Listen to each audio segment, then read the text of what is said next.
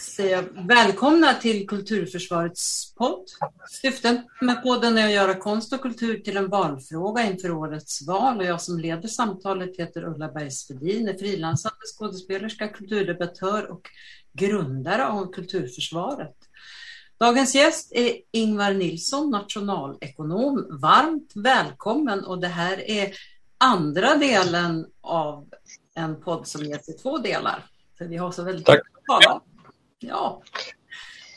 Och eh, vi har eh, i första delen eh, talat om eh, en bok som heter Mot alla odds. Tillsammans gör vi skillnad i orten som eh, du har skrivit tillsammans med beteendevetaren Eva Nilsson Lundmark.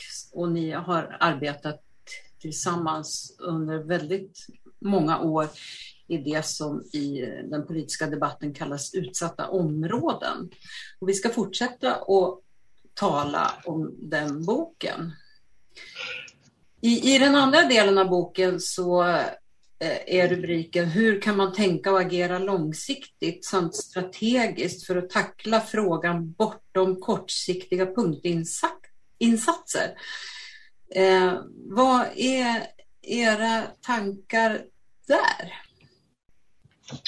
Ja, det, det går ju tillbaks till ett resonemang som vi pratade om i förra avsnittet, nämligen att, att de här korta punktinsatserna som, som man ofta gör, man, man, polisen har ju haft det här under olika eh, så att säga, projektnamn. Och de, de, de är inte felaktiga i sig, därför att ibland så behöver du få stopp på den akuta kriminaliteten, det akuta våldet, att du har öppna drogscener i områden där det vistas massor med barn. Men man måste också komplettera det med de här långsiktiga sakerna. Vi brukar prata om symptomen, orsakerna och orsakernas orsaker. Och det är ju orsakerna bakom symptomen vi måste komma åt. Jag menar, för att ta något väldigt konkret, Vanligtvis om ett barn har det svårt i skolan så tänker man, ja, ja, men då kanske vi ska sätta in en specialpedagog för att stötta det här barnet eller en talpedagog om barnet har problem med sitt tal. Men om det är så här att när det här barnet lämnar sitt hem så lämnar det här barnet med en oro om huruvida mamman kommer vara nykter eller inte när barnet kommer hem på eftermiddagen. Mm. På vägen till skolan så konfronteras man med öppen drogförsäljning, man hotas av äldre ungdomar att bli bestulen på mobiltelefon eller en häftig jacka eller vad det nu är.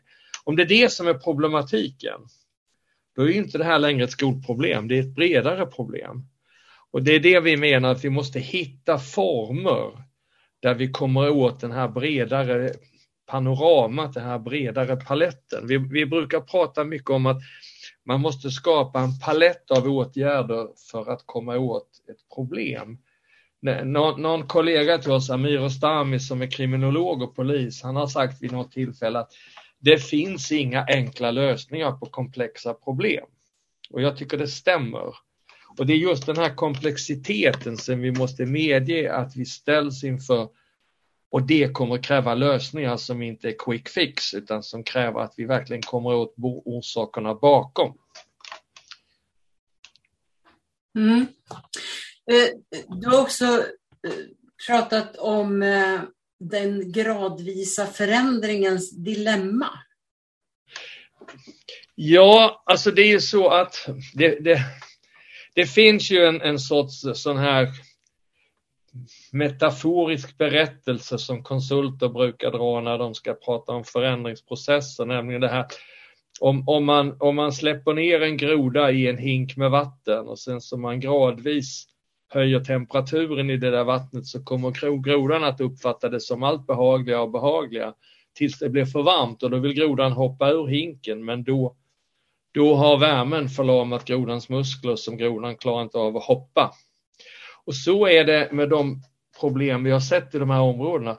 Det här som vi idag brottas med som vi kallar en akut situation, det har varit förutsägbart i 10, 20, 30 år. Mm det är ju den så att säga, försummelsen som vi nu står inför.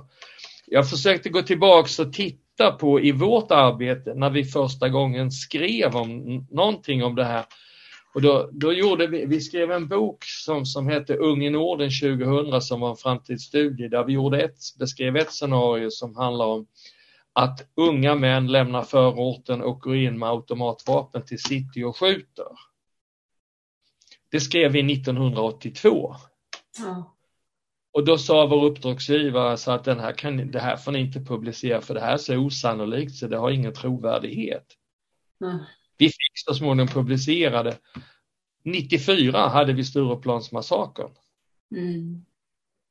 Och sen har vi haft den här utvecklingen. I, i, den, den som idag säger, nej men bland beslutsfattare, jag är så överraskad, så jag säger man, hallå, vad har du varit de sista 20 åren? Det här är inget överraskande i detta. Eh, det är bara brist på förmåga att agera. Och det, det, det är ju så att först när det här blir väldigt akut och när det kommer under skinnet. Och även här är det också så att det beror på vems liv som går. Eh, vi har en del kontakt med mammorna till de vars pojkar har blivit ihjälskjutna. Mm. Som, som, som, som liksom är upprörda över att deras barn har blivit ett, liksom bara en statistisk siffra.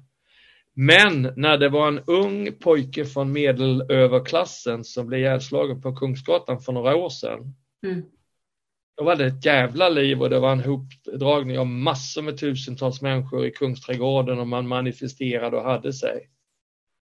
Samma typ av manifestationer har vi inte kring många av de eh, barnen till, till de fattiga i de utsatta områdena som blir ihjälskjutna. Och det, det går tillbaka till det att jag tror det var George Orwell som skrev i djurfarmen. Alla djur är lika men vissa djur är mer lika än andra. Mm. Alla unga människors liv är inte lika mycket värda. Och det är en, det är en, en, en bitterhet i den slutsatsen tycker jag. Ja, det gavs väl uttryck för det i kommentarerna kring påskens händelser också. Ja. Ja. Varför sköt vi inte hundra islamister? Precis. Eller hur, det, eller hur det nu formulerades mer exakt. Ja. Jo, det var ohyggligt skrämmande uttalande. Eh, tack och lov så protesterade ju polisfacket och andra mot Ja, vi, vi, vi har genomgående, tycker jag, en väldigt bra polis. Det finns rötägg där också. Mm. Och de, de, är plågsamma att de finns, men, men genomgående så, så har vi ju en, en poliskår som är bemannad av kloka personer med väldigt schyssta värderingar. Jag är stundtals otroligt imponerad av hur, hur man hanterar alla de så att säga, verbala påhopp som man får i sin yrkesutövning. Ja, precis. Och där får man väl också ge Morgan Johansson poäng för hans reaktion, tycker jag. Ja. Du, vi pratade, när vi pratades vid innan här intervjun om just synen på ortens invånare som kostnad och problem och att, att man då inte ser dem heller som utsatta. För även där så att säga är det, eh, det, det, är ju, det är ju inte alla som bor där som orsakar de här kostnaderna eller problemen, utan den allra största delen av de som bor där tillhör ju de utsatta.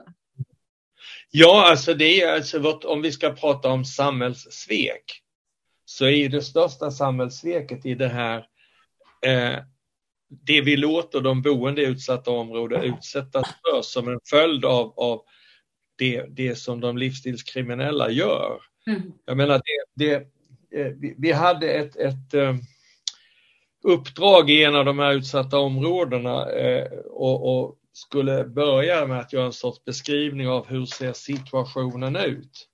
Och det var framförallt kring en viss skola och då representanter för kommunen, skola, socialtjänst, kultur och fritids, och de hade en bild. Och sen när polisområdeschefen kom in och beskrev situationen och säger ungefär så här, va, att det finns inte ett barn på den här skolan som inte varje dag tvingas att förhålla sig till de organiserat kriminella drogförsäljarna på vägen från bostaden till skolan. Mm. Så var ju de kommunala beslutsfattarna helt chockade för de hade inte en aning om detta. Nej. För man pratar inte alltid öppet med varandra om de här frågorna. Och det är ju liksom att, att då flera hundra unga varje dag konfronteras med öppen drogförsäljning och måste ha ett förhållningssätt till det. Liksom, om jag ser något, vågar jag säga något eller inte? Hur, hur långt tillåter vi tystnadskulturen att breda ut sig? Hur mycket otillåten påverkan, hur mycket normförskjutningar sker? Det där är ju vårt svek mot så att säga, de som bor i de här områdena, för de flesta som bor i de här områdena, det är vanligt hederligt folk som vill göra, som vill jobba, som vill se sina barn växa upp, lyckas i skolan, komma in i vuxenlivet.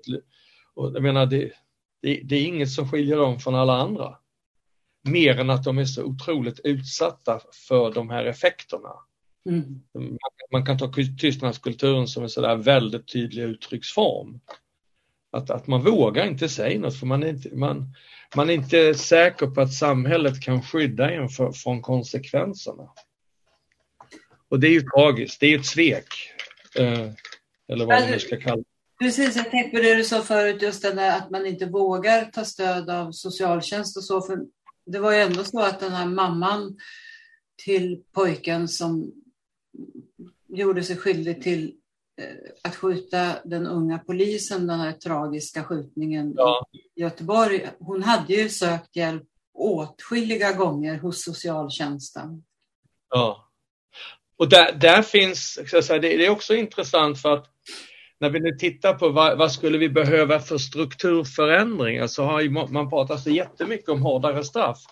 Men, men, men faktum är ju att det som är verkligen tamt och, och valhänt är ju lagstiftning kring social problematik. Mm. Därför att som, som, som regelverket är formulerat idag så bygger ju allting på frivillighet och att den, den unge är frivilligt med och säger ja, att föräldrarna är med och säger ja. Och så är det ju inte alltid. Ibland är det ju föräldrarna som är problemet. Det finns ju till och med familjestrukturer. Vi har goda vänner som är uppväxta i sådana familjestrukturer. Där, där liksom den enda positiva belöningen under uppväxten var att om man var duktig kriminell. Mm. Och där, där, har inte samhället idag instrument som är tillräckliga.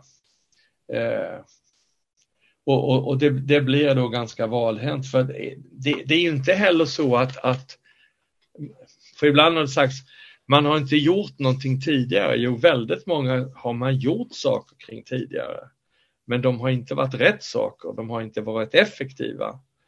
Eh, och det, det man ju vet kring många av de här unga, det är ju pojkar framför allt, det är att man, man behöver på något sätt skilja dem från sin uppväxtsituation. Mm. Eh, de, här, de här unga männen eller pojkarna, de är ju inte födda med en kriminell gen. Nej. Utan de är ju födda i ett socialt sammanhang som kan leda till de här konsekvenserna. Ja, vad jag förstår i det fallet var det väl så att pojken till och med han var hotad och hade bett sin mamma om hjälp och hon bad socialtjänsten om hjälp och ändå gick det som det gick. Ja, alltså instrumenten är inte så väldigt välslipade eller anpassade. Och de, de, man måste ju också komma ihåg att det, det regelverk och den lagstiftning som finns har ju kommit till under en period då man på något sätt ville ska jag säga, skydda medborgarna från myndigheternas övergrepp. Jag vet inte om, om du tänker till exempel på alla skandaler som har varit kring fosterhemsplacerade barn. Mm. Skandaler som har varit kring övergrepp inom den slutna psykiatrin som har funnits förr. All, alla, alla de historiska övergreppen är ju lite grann den bakgrund, förklaring eller fond som har lett fram till den lagstiftning som vi har idag som är väldigt, ska vi säga, integritetsskyddande för den enskilde. Mm. Och de har ju inte förutsett att för en viss del av, av, av de som är till föremål för insatser så gäller inte gamla spelregler. Det, det finns en helt ny uppsättning av spelregler som är präglade av liksom organiserad kriminalitet som inte lagstiftarna på den tiden hade någon som helst tanke på att den skulle kunna förekomma. Och det är det som gör oss lite valhänta och att, att uppvaknandet har skett så, vad ska vi kalla det, i, i steg eller eh, hade, hade alla insikter som vi har idag funnits i form av beslutsberedskap för 5, 6, 7, 8 år sedan så hade vi kanske inte haft riktigt alla de problemen vi har idag. Nej. Eh, du har sagt eh, också att brister i folkbokföringen kostar. Va, vad menar ni med det? Ja, det, det, är ju en del av det här med hur, hur, hur eh, välfärdsbrotten ser ut. Alltså det är så att i princip är det så att det är ingen av våra utsatta områden vet någon om hur många som egentligen bor där. Jag har haft en god vän som var stadsdelsdirektör tidigare i Rinkeby-Kista. Han sa vi, vi, vi har inte en aning om hur många som bor. För att alla är inte registrerade som boende. Och i och med att inte folk är registrerade inom folkbokföringen så öppnar det upp ett jättepanorama för välfärdsfusk. Mm. Ek ekonomiskt bistånd, bostadsbidrag, sjukpenning, name it. För du vet inte var folk finns. Och när man nu är på väg, jag är inte riktigt säker på om jag är på väg eller kommer att ta beslut om det här med att göra en riktig folk och bostadsräkning för att ta reda. Om jag tar Södertälje så har man ju från kommunens och allmännyttans sida gjort ett oerhört arbete på att ta reda på vem bor egentligen i lägenheterna. Och ibland är det helt andra personer, ibland är det 7, 8, 9 personer som hyr in sig. De hyr en sängplats för 4-5 tusen i månaden och lägenhetsinnehavaren eh, håvar hem jättelika vinster på, på det här bus, fusket med vem som bor. Och det, det, det, det, låter ju inte något, det låter som ganska trivialt, vadå folkbokföring? Men det här är ju en del av det som vi kallar liksom näringslösningarna för den kriminella ekonomin. Att liksom, man plockar pengar på de ställen där det går, där pengarna är som störst och risken är som minst. Ni har ju, ni har ju räknat på eh, kostnader för eh, människor som inte kommer i arbete, som eh, så att säga egentligen bara, bara som egentligen inte behöver vara svårt kriminella eller så, utan bara inte kommer i arbete. Och ja. vad, det, vad det kostar samhället jämfört med om man sätter in eh, resurser redan tidigt, stötta familjer, stötta hela vägen.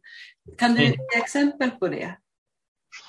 Ja, alltså vi brukar ju använda oss av en del olika siffror för att illustrera. Vi brukar säga så att om, om en ung människa kommer fem år senare in i arbetslivet än vad man skulle kunna göra om man klarade av skolan i tid, mm. så är prislappen ungefär 2,5 miljon. Och det är ju rätt mycket pengar på en enda och vi, när vi pratar om det här fem år senare, då pratar vi om många hundratusen personer. Mm. Om vi istället tänker de här personerna som, som, som aldrig riktigt finner sig till ro på arbetsmarknaden, som, som pendlar mellan perioder av arbetslöshet och långvariga sjukdomsförlopp, till exempel till följd av att man kanske under skoltiden utsattes för svår mobbning eller växte upp med en, en missbrukande förälder.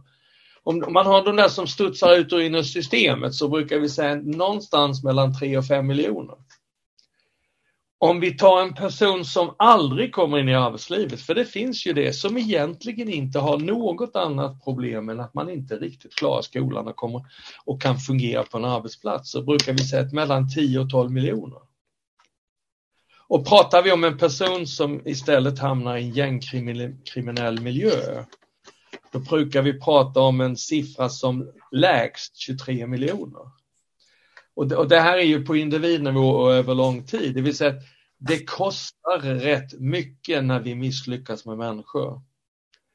Och det är värt väldigt mycket pengar om vi kan förhindra sådana misslyckanden. Och ibland är detta väldigt billigt och enkelt att göra. Eh, säg att du, du har en liten pojke eller en liten flicka med en ADHD-problematik i låg och mellanstadiet. För det är där det här utkristalliserar sig som börjar studsa ut och in och skolan, hemma, sitta och så. En elevassistent för, för, till en kostnad av något hundratusental kronor per år under ett par års tid skulle kunna rädda upp situationen. Alternativet är ju att den här människan inte alls eller betydligt senare kommer in i arbetslivet. Så att det är, det är liksom, vi måste ställa de här sakerna mot varandra så att vi inte fattar felaktiga beslut, vilket vi gör mest hela tiden tycker jag. Och det, det, här handlar ju om att skolan är en budget, i lågstadiet är en rektor som har budget, högstadiet en annan rektor som har budget, socialtjänsten en tredje budget, polisen en fjärde. Det här är ju del av egentligen samma plånbok, det är bara olika fack i plånboken. Stuprör. Stuprör, ja. Och hur skulle man, hur skulle man kunna tänka för att få så att säga, någon slags struktur på det här så att man inte hamnade i att, att alla sköter sin egen budget och man inte... Alltså det här helhetstänket, hur skulle man kunna få till det? Vi har ju under en period pratat rätt mycket om att, att, liksom, att, att se de här insatserna som sociala investeringar och mm. att man har en särskild budget för det med, fond, med någon fond och sådär. Och det visade sig att det var väldigt många som nappade på den grundtanken.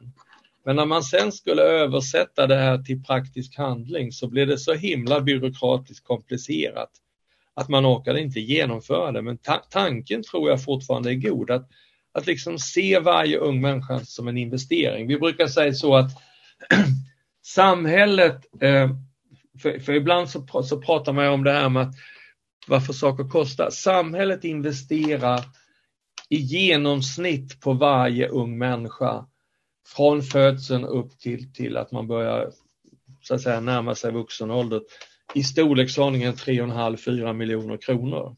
Mm. Och då, då gäller det ju att se till att den satsning vi gör på varje ung människa också ger en avkastning. Mm. För det är ju liksom själva idén, alltså vi gör ju den här investeringen för att en ung människa ska kunna komma in i arbetslivet via sin skatt återbetala den här investeringsskulden så att säga och sen kunna bidra till samhällets utveckling. Men om vi har fler och fler som inte liksom lyckas med det här, då blir det ju en stor belastning för oss andra. Och det är ju då vi börjar få liksom, vad ska vi säga, eh, belastningar på våra offentliga budgetar. Om det många tusen eller tiotusen eller hundratusen människor som i onödan befinner sig utanför samhället och kostar pengar. Då har vi ju så att säga snott pengar från där de verkligen skulle kunna behövas. Och det är ju den, den konsekvensen vi, vi måste ta. Alltså det, här, det här blir en ineffektiv resursanvändning. Jag tänker, samhället går ju mer och mer mot att att, att, att mäta och räkna. Eh, och du är nationalekonom. Om du har kommit fram till den här slutsatsen, varför, varför lyssnar inte de här politikerna som är så väldigt mycket för att mäta och räkna? Då? Ja. Jag, alltså jag är själv lite tveksam till allt mätandet för att om vi nu tittar på den delen som, som det brukar kallas no public management. Ja. Där är ju det med att man mäter det som går att mäta. Mm. Det är mm. inte att man mäter det som är viktigt. Nej. Utan man bara tittar på det mätbara. Men ett, ett skäl till att man inte gör vissa av de här sakerna det är att det är alldeles för besvärliga beslut. Därför att om du ska flytta pengar från ett ställe till ett annat så är det inte så svårt att hålla med om att vi borde lägga mer på förebyggande. Mm. Men då blir frågan, var ska vi ta det ifrån? Och så fort du ska ta pengar från någonting till någonting annat, då blir det ett jävla liv i systemet. För att ingen vill bli av med det man redan har. Och då, då, då, då visar det sig ganska ofta att politiker backar. Jag menar, det, den klassiska är väl när man konstaterar att vi har inte förutsättningar för så många små lokala skolor i den här kommunen. Mm. Därför att det är inte bra vare sig för personalen eller eleverna. Det enda som det är bra för kanske det är föräldrarna som tycker det är mysigt och lite ger lite Bullerby-känsla. Men så fort man ska lägga ner en skola så, så, så, vet man ju av erfarenhet att världen kommer att gå under. Mm. Och det är, ju, det är ju den typen av beslut politiker har väldigt svårt att ta. Jag, jag har varit med om kommuner där politiker har suttit i beslutande församling och fattat beslut om att stänga en skola och någon vecka senare varit med och burit facklor i det demonstrationståg som protesterar mot det beslut man själv har tagit. Mm. Det, det, det är liksom, jag skulle säga att modet är kanske en bristvara som, som är väldigt större än vad man tänker sig. Men i företag måste man väl investera mer långsiktigt, eh, inbillar jag mig i alla fall. Ja, företag har ju samma, men, men även där har du en del företag kvartalskapitalism, att göra investeringar som, som, eh, som skär för mycket på de korta vinsterna är även i ett företag besvärligt. Vi har ju en sorts tendens på att vilja plocka ut korta vinster. Eh, det, det räcker med att titta på den, den lilla feltryckning som hände igår på börserna som gjorde ett total skräckhicka bland alla placerare under en kvart, 20 minuter innan man upptäckte, upptäckte ju att det var ett feltryck och ingenting annat. Mm. Det var någon som på fel knapp. Eh, eller vad det nu mer exakt var. Och det är, det är samma sak här, alltså man, man, är så otroligt rädd för korta negativa effekter. Så att, eh, ja. I, I tredje delen av boken eh, så titeln tar upp goda exempel där man varit framgångsrik i sitt arbete bortom det triviala kopierandets logik. Vad menar du med det? Ja, alltså, det här, all, alltså kring de här frågorna, alla efterlyser en modell. Mm. Tala om för oss hur vi ska göra i tre steg och det vill säga så att så kan man inte tänka därför att Förutsätt, om du skulle jämföra med att jobba mot utanförskapet i Södertälje, Hässelby, Vällingby eller Rinkeby för att ta tre områden i Stockholmsregionen så skulle du behöva jobba på ett helt väsensskilda sätt därför att den sociala strukturen, de etniska grupperingarna, de kriminella gängen, allt är olika. Men det finns vissa gemensamma faktorer som gör att man inte kan ta ett sån här copy-paste på datorn. Men man, man, man, det finns vissa saker som, som vi har lärt oss i Hässelby Vällingby väldigt tydligt. Vi måste hitta ett sätt att skapa en ledningsstruktur som spränger över stuprören, vilket man gjorde i Hässelby Vällingby. Vi måste också vara tydliga med att en del frågor är operativa, vi kan lösa dem ganska snabbt och andra strategiska, det handlar om långsiktiga resursförändringar. Vi måste bli överens om att grundproblemet inte är den akuta kriminaliteten utan det är en konsekvens av ett grundproblem. Alltså den typen av insikter måste man skapa gemensamt. Men, men vad som är väl så viktigt, det är att i det arbetet så måste de som har beslutsfattande roller och är chefer, politiker på toppnivå de måste bygga ett, ett nätverk av relationer. Ehm, för de relationerna när man bygger tillit till varandra är helt avgörande för att lyckas. När vi skulle utvärdera satsningen man hade gjort i Södertälje för drygt tio år sedan och intervjuade olika personer så sa Patrik Ungsäter som då hade varit polismästare i kommunen, han sa vi byggde tillitssynergier. Och då frågar jag, vad menar du med det? Jo, vi lärde känna andra, varandra så väl att vi började lita på varandra på allvar. Vilket gjorde att det här som alltid händer i lokala miljöer, när någonting händer så skyller man på varandra. Det slutade vi med. Mm. Utan vi, vi höll varandras rygg, vi backade upp varandra och sa vi är gemensamma, vi är i samma lag. Och den tilliten är helt avgörande och finns fortfarande i Södertälje på ett sätt som inte finns någon annanstans i landet vågar jag påstå. Där kommunstyrelsens ordförande och lokalpolisområdets chef regelbundet träffas ensamma utan andra ögon och utbyter vardagsinformation om hur ser det egentligen ut en sån vardagsinformation som är rensad på allt skönmålande som alltid sker så fort saker blir officiella. Mm. För då, då, då håller man masken, det gör alla, det behöver man göra av överlevnadsskäl. Men i Södertälje har man hittat just det här förtroendeklimatet som, som gör det möjligt att på allvar samverka på djupet och lita på varandra. Du var ju inne förut på berättade om Victoria Park i Rinkeby. Eh, Skanska i Vivalla eh, har väl också eh, gjort ett stort arbete? Ja, i Vivalla var det ju ganska intressant därför att där, där var det ju det lokala bostadsbolaget Allmännyttan Örebro Bostäder som skulle göra ett stort renoveringsarbete i Vivalla som är ett särskilt utsatt område. Och i det uppdraget så låg också att den som skulle få det här uppdraget skulle jobba med sociala satsningar på långtidsarbetslösa i området.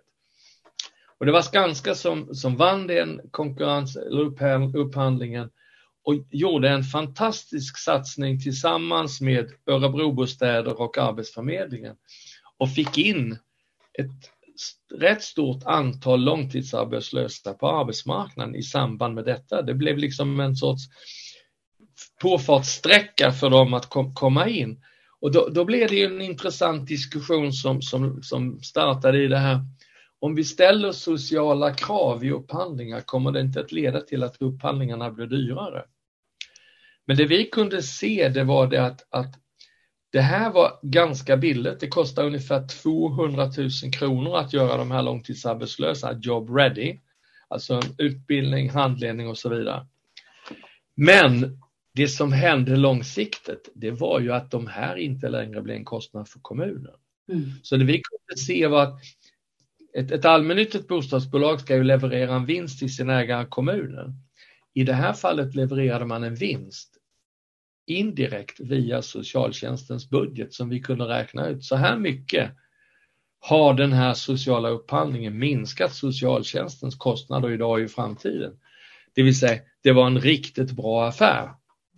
Både för bostadsbolaget och för kommunen och naturligtvis för Skanska som fick entreprenaden. Ja, det är ju ett väldigt gott exempel. Eh, du och Eva Nilsson Lundmark har ju också under lång tid samarbetat med Teater Fryshuset som skådespelaren Ulf Stenberg och dansare, dansaren Emil Rosén Adsten driver.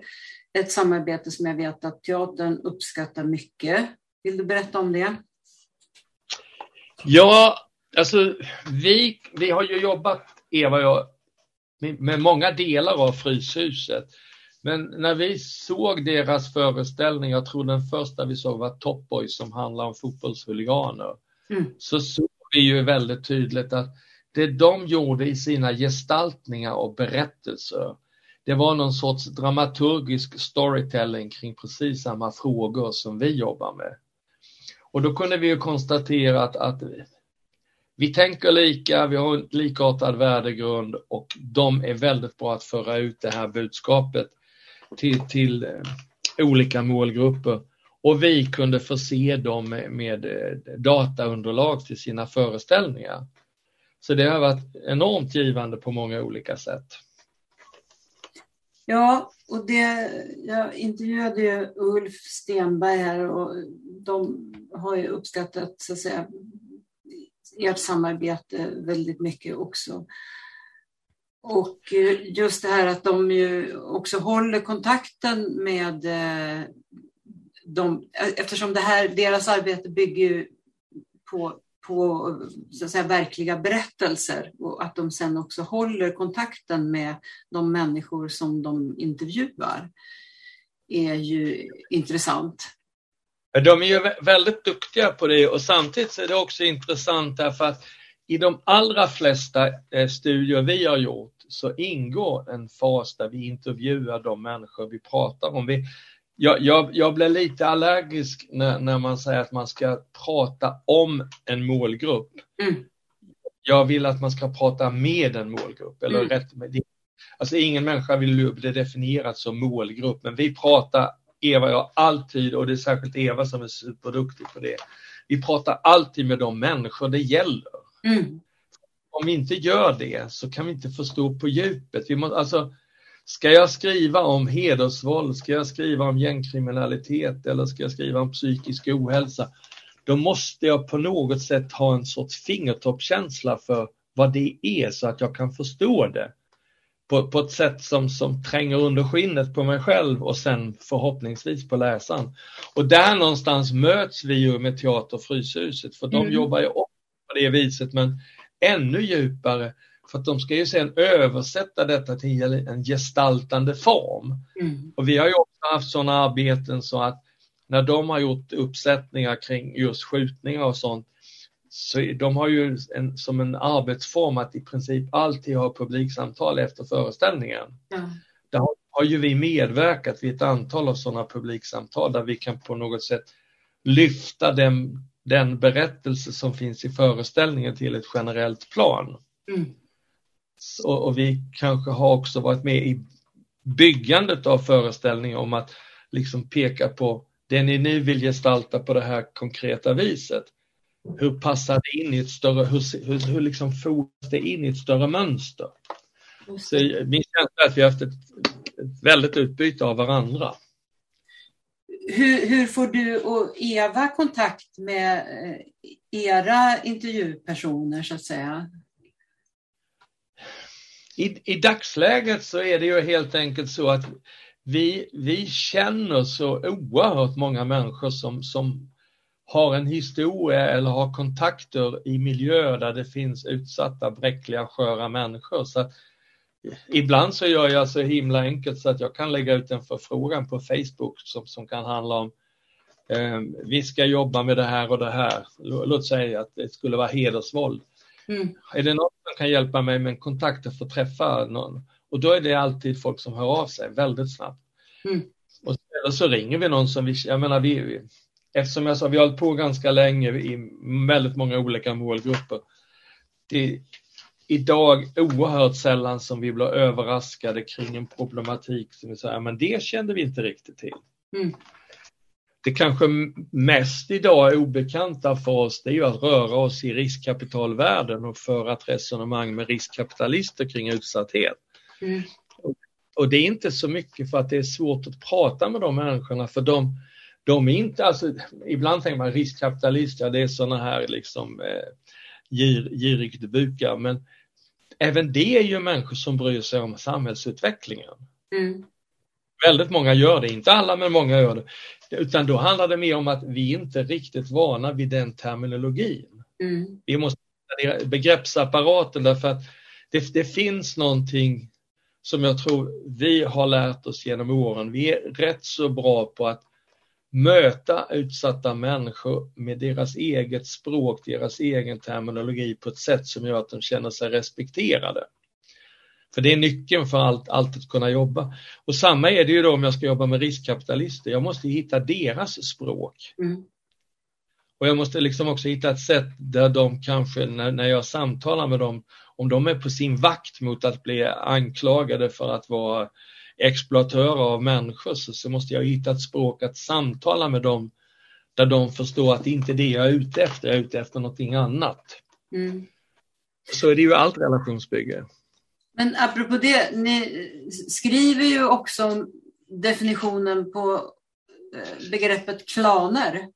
Eh, och då nämner ni till exempel familjen Wallenberg. Och det är ja, alltså det, tycker jag det är lite intressant för att, att pratar vi sektor och pratar vi klaner mm. så, så, har vi ju en tendens att etnifiera det här. Mm. Jag menar herregud, vi har ju laustadianismen uppe i Norrbotten, det är väl en sekt om något, eller vi mm. har Guds ord, den kristna sekten, eller där jag har mina rötter i Södertälje-trakten, gärna. Antroposoferna är ju en sekt. Mm. Mona Sahlin, hon blev intervjuad i DN kring sin historia och beskrev socialdemokratin som en sekt. Mm. Det, det beror ju på vad man har för utgångspunkt och familjen Wallenberg är väl en supermäktig klanstruktur för att inte tala om familjen Bernadotte. Ja. Det, det, alltså det, återigen så, så handlar det om hur vi sätter etiketter på fenomen som, som på något sätt eh, också skapa en värdering av fenomenet som inte kanske vi nödvändigtvis behöver ha. Nej. Och det är väl lite, var lite det som jag var inne på här också, när vi, när, att, att man gärna förbigår vilka som eh, så att säga eh, gör det möjligt för de kriminella att eh, få avkastning för sina droger och eh, sexhandeln och allting. Att vi gärna inte får tala om det, i alla fall inte inom politiken och så, utan att vi låtsas att, att det är någonting som försiggår inom, eh, inom de så kallade utsatta områdena. Fast vi, ja, menar, vi vet hur det fungerar. Vi har ju en lång historia i Göteborg kring det som kallas Göteborgsandan. Mm som ju inte var någonting annat än en korrupt struktur för beslutsfattare att hålla varandra bakom ryggen och fatta beslut i slutna rum som inte blev offentliga. Ja. Och det, den har, den, det, det, har ju varit en massa rättsfall där folk har blivit dömda och nu på senare tid har ju den här rapporten kommit om tystnadskulturen i Göteborg. Mm. Så jag menar, vi har ju alla i sådana här sammanhang så finns det ju mer eller mindre, mindre dolda strukturer. Och de måste känna till och de, de är inte bara dolda strukturer bland människor med brun hudfärg och religiös tillhörighet till något annat än kristendomen, utan de finns även på våra hemmaplaner. Precis. Det... Och eh, den fjärde delen i boken handlar just om att ge konkreta förslag om hur man kan göra på den egna hemmaplanen, bortom enkla checklistor. Ja. Eh, vad tänker ni om det? Alltså det, det, vi gör i boken är att vi faktiskt presenterar en modell som eh, man skulle säga att är den man idag är på väg att genomföra och sjösätta i Södertälje, där vi pekar på att hur man hur man skapar en ledningsstruktur på olika nivåer där man framförallt just nu med polisen och kommunen men även många andra aktörer skapar spelplaner där man, där man så att säga klämmer åt den här kriminaliteten från många olika håll samtidigt. Lite grann som, som eh, man en gång i tiden gjorde med Al Capone, gå på pengar, pengarna. Mm. Och att man jobbar med en planmässighet. Jag menar, kan ta någonting som har varit väldigt tydligt i Södertälje. Södertälje är en stad med ungefär 100 000 invånare. Och i den stan så finns det, lite oklart hur många, men säg sju, åtta eh, festlokaler för plats för minst 500 personer. Fem, sex, sju illegala spelklubbar. Det här är pulsordrar för den kriminella ekonomin. Och att komma åt dem genom ett polisiärt ingripande är nästan omöjligt. Du kan gå dit, du kan kolla att det inte finns narkotika och så vidare. Men om man som man nu gör i Södertälje klipper dem från hur många håll som helst. Man tar dem från polisen, man tar dem från miljö och hälsa, man tar dem från stadsbyggnadskontoret, man tar dem från räddningstjänsten, man tar dem från, från eh, Livsmedelsverket, man tar dem från Arbetsförmedlingen. 6, 8, 9 aktörer som samtidigt går på dem och dessutom har förmågan att utdöma snabbt höga viten, då kan du få väldigt snabba effekter på kort tid. Mm. Men det förutsätter att man har byggt den här ledningsstrukturen som jag pratar om. Men det i sin tur förutsätter också att man har byggt upp den tillit till varandra som myndigheter som jag pratar om. Mm. Och den tillitssynergierna som man har byggt upp, den tar tid att bygga upp. Och man måste vara väldigt rädd om den för den går rätt snabbt att rasera. Och där, där, där någonstans finns liksom början på, på en hel del lösningar. Sen så måste man naturligtvis också låsa in de som har gjort de senaste brotten. Men då är vi tillbaks till det att då, då måste vi på något sätt göra det möjligt att bryta tystnadskulturen genom att man får ett förtroende för polisen. Och det var ju det man gjorde när man gjorde TO2. Då fick man faktiskt folk som för första gången eh, liksom vittnade och därmed gav möjlighet att låsa in folk. Idrotten, det tror jag att alla ser som självklart när det gäller att ge barn och unga sammanhang i tillvaron. Men konstens och kulturens roll i det avseendet. Eh, hur ser du på det om vi tänker det här förebyggande arbetet?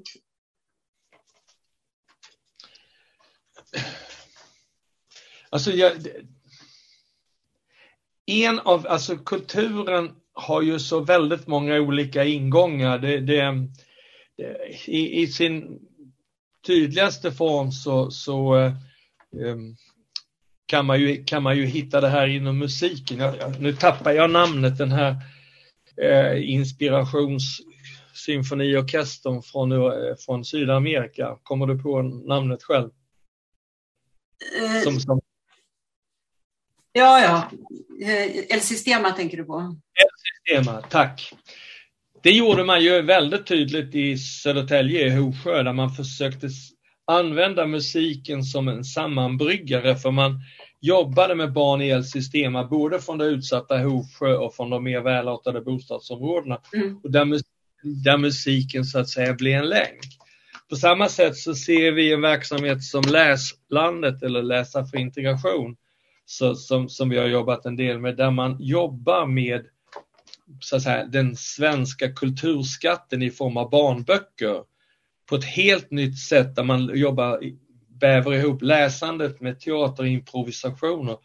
Men där man inte bara jobbar med barnen utan också jobbar med barnens föräldrar. Där man har en mm. verksamhet där man inte, där man inte droppar barnen som förälder går och handlar utan där man faktiskt som förälder tvingas vara med. Det vill säga, I detta så ligger inte bara att man tillför kulturskatten utan man också tillför förmågan att vara en god förälder. Och så, så kan man göra inom många olika områden. Vi har också sett, om vi tittar på när vi följde Teater Fryshuset, så kunde vi också följa och se att när det var unga människor som var i, i riskområde för att gå in i en kriminell situation, så var det vid flera tillfällen sådana ungdomar som fick så att säga, argumentation och skäl för att bryta den här resan mot utanförskap.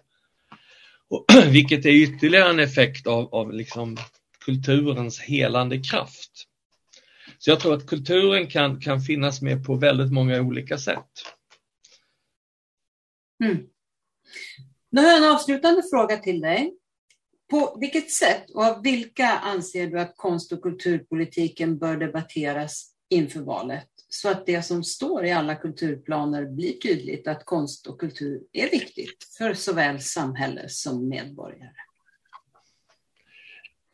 Jag, jag, tror att man måste på något sätt hitta en form att tala om kulturen och ett sätt att prata om den som, som, som inte är exkluderande. Vi, vi vet ju att, att liksom, det finns ju ett begrepp som kulturtanter Mm. Som, som på något sätt är medelålders och lite äldre än medelålders damer i medelklass och lite mer än medelklass är de stora kulturkonsumenterna i samhället och då, då blir det på något sätt som att kulturen får en stämpling som att det är något som berör den typen av grupper. Jag tror vi måste hitta andra företrädare. Jag, jag har ju varit med ett antal gånger eh, när Fryshuset har spelat på Dramaten.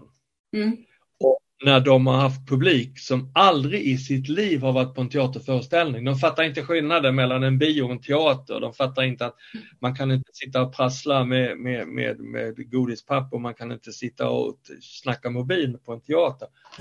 Där någonstans gör en sån scen som Fryshusets teater jättestora grejer för att det är ju att värva en helt ny, så att säga, målgrupp för kulturen som har känt sig väldigt främmande för kultur därför att det är någonting som är så oerhört långt ifrån dem i vardagen. Mm. Och där, där, måste vi hitta nya uttrycksformer, nya språk. Man, man, eh, man kan inte gå till de här målgrupperna, ungdomsgrupperna och prata, är du intresserad av kultur och teater? Man måste på något sätt utsätta dem för upplevelser så de förstår, aha, var det det som var kultur? Mm. För då händer någonting eh, med dem. Och jag tror det är jätteviktigt för annars så får vi att kulturen är finkultur. Det är, det är som filharmonin med, med Tchaikovskys violinkonsert på Konserthuset. Det är kultur. Och det är en, en, en, en kultur som tyvärr har rätt mycket exkluderande drag. Mm. Stort tack Ingvar för att du ville medverka. Tack, tack. Och tack för att ni lyssnade. Och den som vill veta mer om Kulturförsvaret och om kommande poddar kan gå in på kulturförsvaret.se. Poddarna hittar ni på sidan och där poddar finns. Om ni vill gå med i vår Facebookgrupp så är det bara att gå in och ansöka om medlemskap. Gruppen är öppen för alla som är intresserade av konst och kultur och som tycker att det är viktigt att konst och kultur och fri press och media diskuteras på samma villkor som andra politikområden inför valet. Tack och på återhörande!